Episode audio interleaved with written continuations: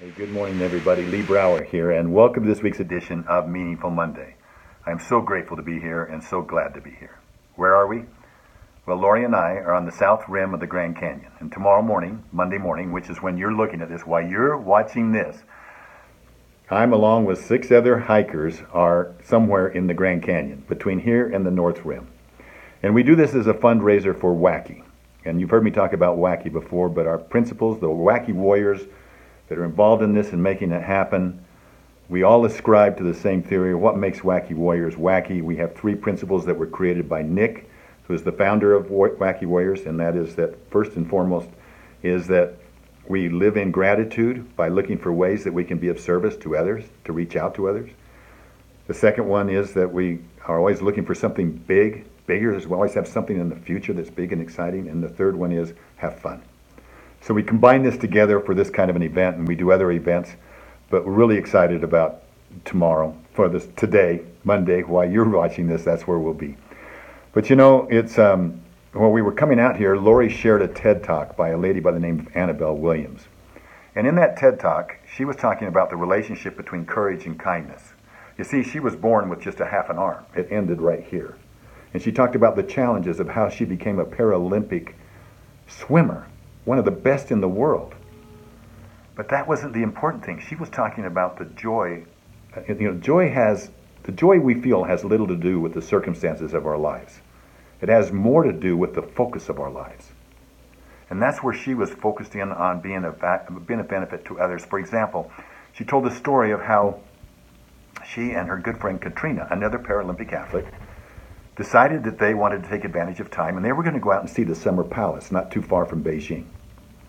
And as they got there, they realized that they didn't do their homework because there's a thousand foot, thousand step staircase up to the Summer Palace. And of course, Katrina's in a wheelchair. So Katrina handed her her camera and says, "You go, take the pictures for me. I'll live through the I'll live through the experience through you." The two Chinese men, Mandarin-speaking men who didn't speak English, came up and motioned to saw the saw the dilemma and motioned to them and said, "We'll can we carry you up your back?" So he picked her up, put her on her back, carried her as far as he could, which was about one, 200 steps, and then set her down. Then now they didn't know what to do. They didn't speak Mandarin, but some another man came up and said, picked her up, carried her another. It took five men total that took her to the top of that. And what a great and touching experience. I mean, how many times have we got people that we can put on our shoulders? That we can reach out. It takes courage. We see it around us all the time, but if we don't acknowledge it, to express that kindness, we have to have the courage to step up and do it, even when nobody asks us to do it. It reminded us both of an experience that we had with our dear friend Tony Childress. And Tony Childress in 2010, we were doing, I think, our second wacky event, which was a Broad Street run, Broad Street run. And 10,000 people running. And we lost track of Tony. I was with Michael Rouse, who's also just an amazing supporter and an incredible businessman and an incredible family man. And they're rivers, both of them, they're rivers. Uh, and you'll have to, later on, I'll talk about the rivers someday, but they're rivers. And so Michael and I are running. and We're saying, I wonder what happened to Tony. And we ran for a couple miles, and then all of a sudden we go, Is that Tony? And we see Tony pushing a wheelchair. Where did he get the wheelchair? And then there's somebody in the wheelchair. And so as we catch up to Tony, he was obviously stressed. We could see it. His face was red. And you know, wheelchairs with the little flat tires don't go up hills very well.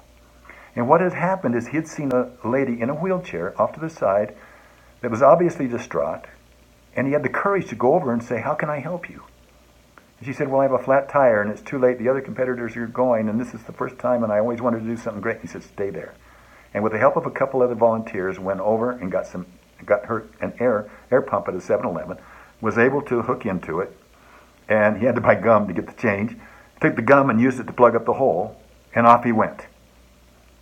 Now this is when we caught him, and he was exhausted. Michael, my friend, grabbed it and took off running with it.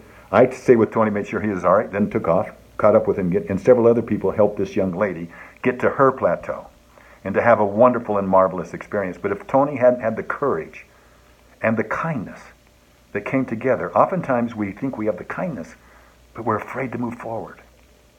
So my message for this week is, and as we move into the Grand Canyon, that takes courage.